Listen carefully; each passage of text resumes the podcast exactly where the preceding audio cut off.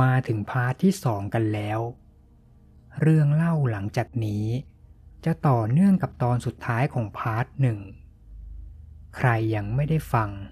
แนะนำให้กดลิงก์ด้านบนเพื่อฟัง part หนึ่งก่อนได้เลยครับ วันเสาร์ต่อมา พวกเราก็เดินทางกลับไปที่บ้านของคุณวูดดี้อีกรอบ พร้อมกับขนพิซซ่าชุดใหญ่มากินกัน โดยระหว่างมื้อค่ำ พวกเราก็เปิดบันทึกเสียงสัมภาษณ์ของคุณวูดดี้และทบทวนเหตุการณ์ที่เกิดขึ้นเมื่อสัปดาห์ที่แล้วไปด้วย ทีมของเราทั้งสี่คน อยากจะกลับมาสำรวจห้องใต้ดินอีกครั้ง ซึ่งก่อนหน้า ผมได้โทรคุยอัปเดตกับคุณวูดดี้ตลอด และขอให้เขาอย่าเพิ่งรีบซ่อมชั้นวางถังสี เพราะผมกลัวว่า มันอาจจะร่วงตกอีกรอบ และอาจทำให้คนบาดเจ็บระหว่างสำรวจได้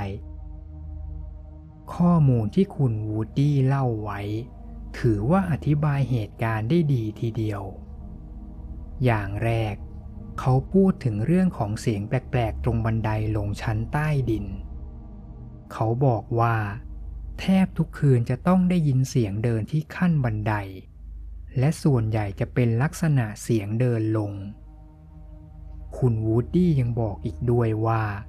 เขาเคยลองนับจำนวนเสียงเดินในแต่ละคืน เขาบอกว่าจะมีเสียงเดินลงขั้นบันไดทั้งหมด 22 คัน ทั้งที่ความจริง บันไดลงชั้นใต้ดินของบ้านมีเพียง 12 ขั้นเท่านั้น ขนลุกกันเลยใช่ไหมล่ะครับ ส่วนอีกสามเหตุการณ์แปลกๆที่เขาเคยเจอกับตัว เขาเล่าว่ามีครั้งหนึ่งที่เขาได้ยินเสียงเดินลงบันได ช่วงระหว่างที่เขายังอยู่ในห้องใต้ดิน แต่พอหันไปดู ปรากฏว่าเขาไม่เห็นอะไร ด้วยความตกใจ เขาเลยรีบกลับขึ้นชั้นบนโดยไม่คิดจะหาต้นตอเสียง ส่วนเรื่องเสียงเคาะกำแพง คุณวูดดี้เองก็เคยได้ยินเสียงนั้น ลักษณะเป็นเหมือนเสียงสั่นดัง ๆ เหมือนกับที่เราได้ยินเมื่อ part ที่แล้ว ซึ่งเราคุยกันแล้วว่า เสียงมันน่าจะใกล้เคียงกับเสียงตอนที่เราเอาส้อมมาตีกำแพง และเขายังเคยได้ยินเสียงลากของหนักๆดังอยู่ในห้องใต้ดิน และเสียงแบบนี้ มันจะชอบมาตอนระหว่างที่เขาอยู่ในห้องใต้ดิน ซึ่งส่วนใหญ่เสียงลากจะดังมาจากทางโต๊ะช่างเก่า เคยมีบางครั้งที่เขาวัดใจลองเข้าไปดูใกล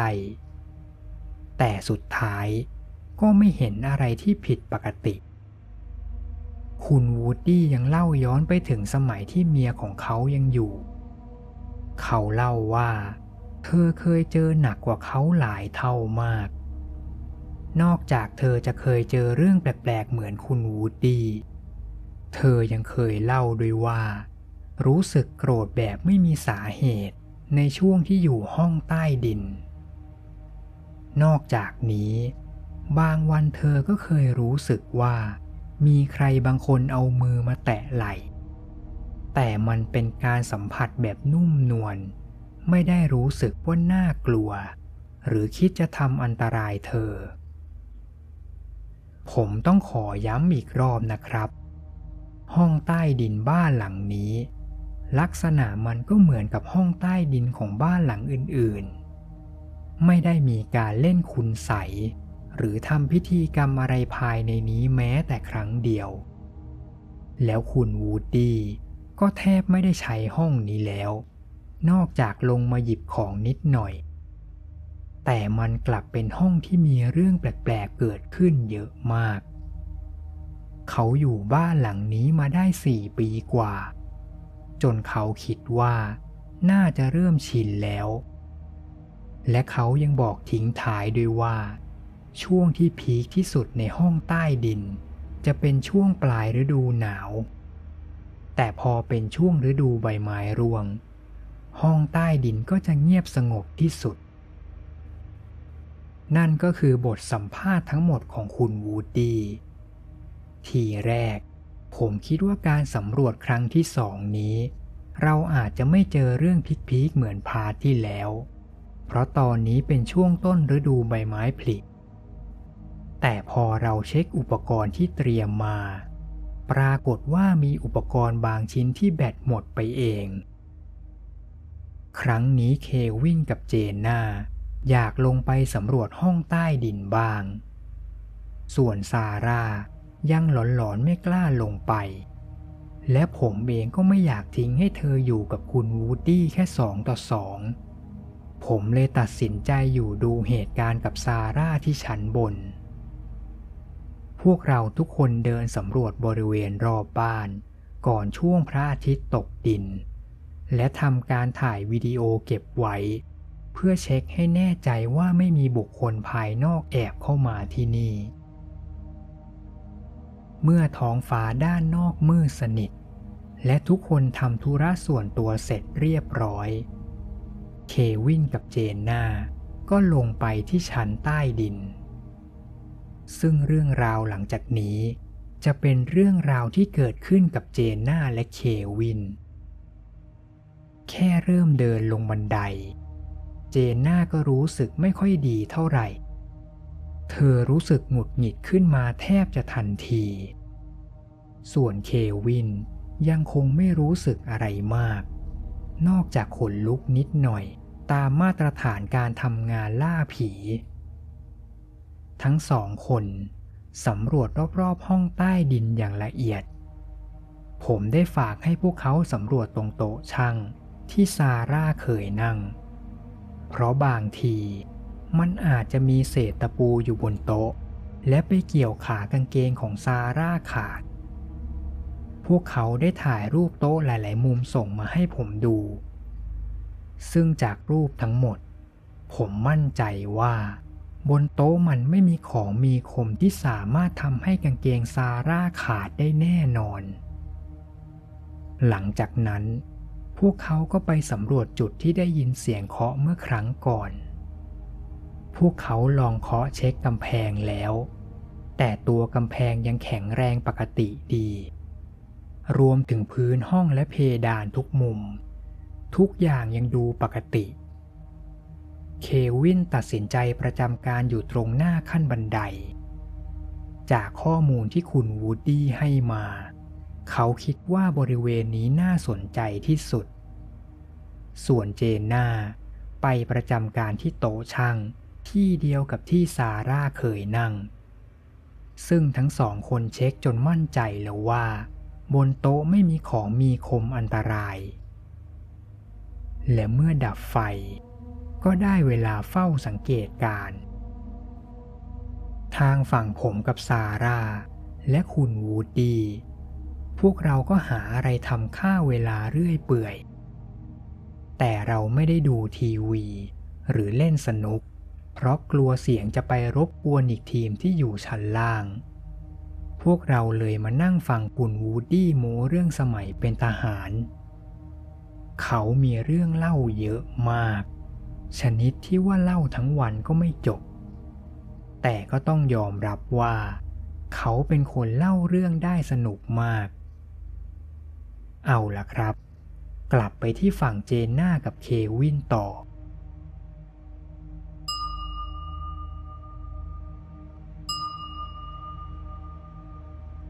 สองชั่วโมงต่อมา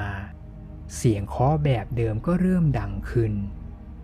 เสียงมันเริ่มจากดังแผ่วๆ ซึ่งมาจากจุดเดียวกับที่ผมเคยได้ยิน และเมื่อทั้งสองคนส่องไฟไปดู รวมถึงถ่ายรูปไว้หลายช็อต บริเวณนั้นก็ยังไม่เห็นความผิดปกติอื่น หลังจากนั้น เควินก็เริ่มรู้สึกถึงความผิดปกติบางอย่าง ในขณะที่เจนนาสัมผัสถึงความรู้สึกโกรธที่รุนแรงขึ้นเรื่อยๆ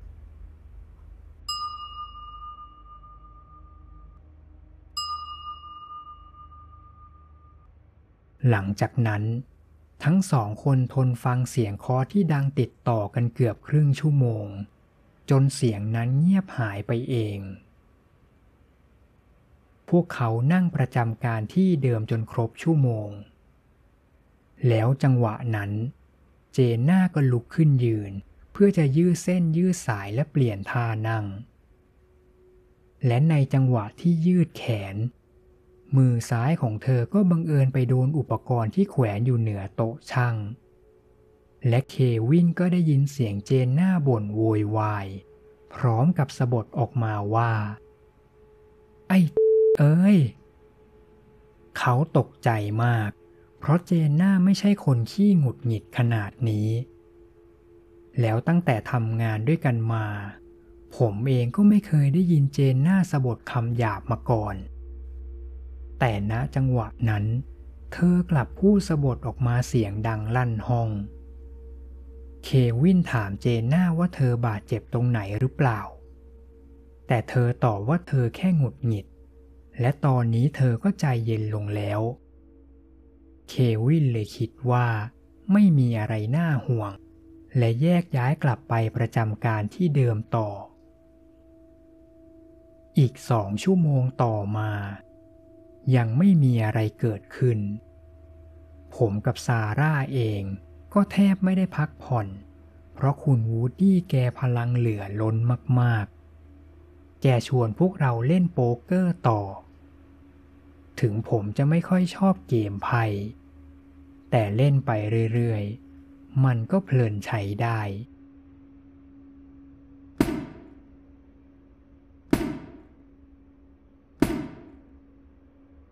เควินได้ยินเสียงแปลกๆอีกครั้ง แต่ครั้งนี้เสียงมันดังมาจากทางเจนนาเขานั่งนิ่ง ๆ อยู่ครู่หนึ่ง เพื่อจะตั้งใจฟังเสียงให้มั่นใจว่า เขาไม่ได้คิดไปเอง ก่อนจะเปิดไฟตะเกียง และเห็นเจนหน้าที่กำลังเอามือขวาตัวเองแกว่งอุปกรณ์ที่แขวนอยู่เหนือโต๊ะช่างเล่นไปมา เขาถึงกับด่าเจนหน้า และสั่งให้เธออยู่เงียบๆ ก่อนจะดับไฟตามเดิม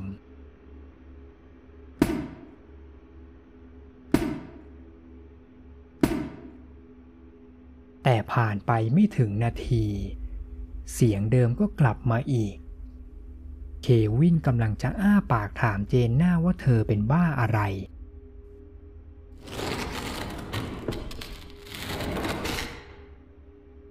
แต่แล้ว เขาก็ถูกขัดจังหวะ ด้วยเสียงลากที่ดังมาจากตรงหน้าเขา เควินเล่าว่า เสียงมันเหมือนกับเสียงลากของหนักๆไปตามพื้น เหมือนกับที่คุณวูดดี้เคยเล่า ช่วงจังหวะนั้น เควินถึงกับขนลุกสู้แต่เขายังมีสติหันไปถามเจนหน้าว่า ได้ยินเสียงเหมือนเขาไหม ซึ่งเธอก็ตอบว่าได้ยินเหมือนกัน เออ ถ้าได้ยินแล้วก็นั่งนิ่งๆสักทีสิวะ จะได้อัดเสียงไว้ เควินโวยวายใส่เจนนาซึ่งเธอก็ขอโทษและหยุดเล่นอุปกรณ์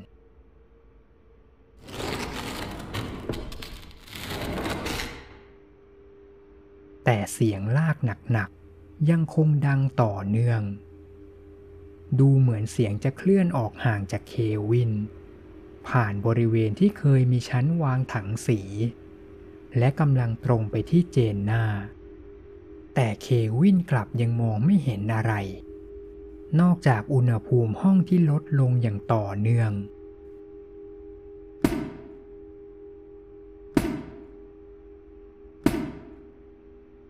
แล้วก็เป็นอีกครั้ง เควินได้ยินเสียงเจนหน้าเล่นอุปกรณ์ตรงโต๊ะช่าง แถมครั้งนี้เสียงดังกว่าเดิมมาก จนเขาเริ่มรู้สึกว่า มันมีอะไรบางอย่างแปลกๆ เฮ้ย เจนน่า เควินขานเรียก พร้อมกับเปิดไฟตะเกียง แล้วเขาก็ได้เห็นเจนน่าที่ร้องไห้ฟูมฟายขึ้นมาทันที พร้อมกับเสียงลาก ที่เงียบหายไปในพริบตา แต่อุณหภูมิห้องยังคงหนาวเย็น เควินลุกขึ้นยืน และเข้าไปเช็คเจนหน้าไกลๆ ปรากฏว่ามือขวาของเธอมีเลือดไหล เพราะเอามือไปทุบอุปกรณ์ช่างเควินจึงต้องรีบดึงตัวเจนหน้าออกจากห้องใต้ดินทันที ทั้งซาร่า คุณวูดดี้ และผมที่รออยู่ชั้นบน ทันทีที่เราเห็นสภาพเจนหน้า ผมก็รีบวิ่งไปเอาชุดปฐมพยาบาลที่รถ ส่วนเควินก็อยู่ในอาการหวาดกลัวอย่างมาก แทบไม่ต่างกับผมเมื่อสัปดาห์ที่แล้ว แถมเขายังอธิบายเสริมด้วยว่า ทันทีที่เขาก้าวเท้าออกมาจากประตูห้องใต้ดิน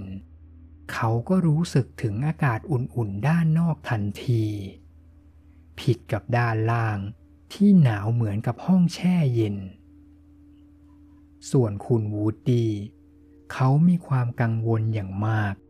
เพราะครั้งนี้ถึงขั้นมีคนบาดเจ็บ แต่เมื่อสถานการณ์ทุกอย่างสงบลง เราก็โล่งใจที่แผลของเจนหน้าไม่รุนแรงมาก แค่ล้างแผลกับเช็ดเลือด นอกนั้นก็ไม่มีอะไรน่าห่วง แน่นอนว่าพวกเราต้องสอบถามเจนหน้าว่ามันเกิดอะไรขึ้น แต่เธอบอกว่า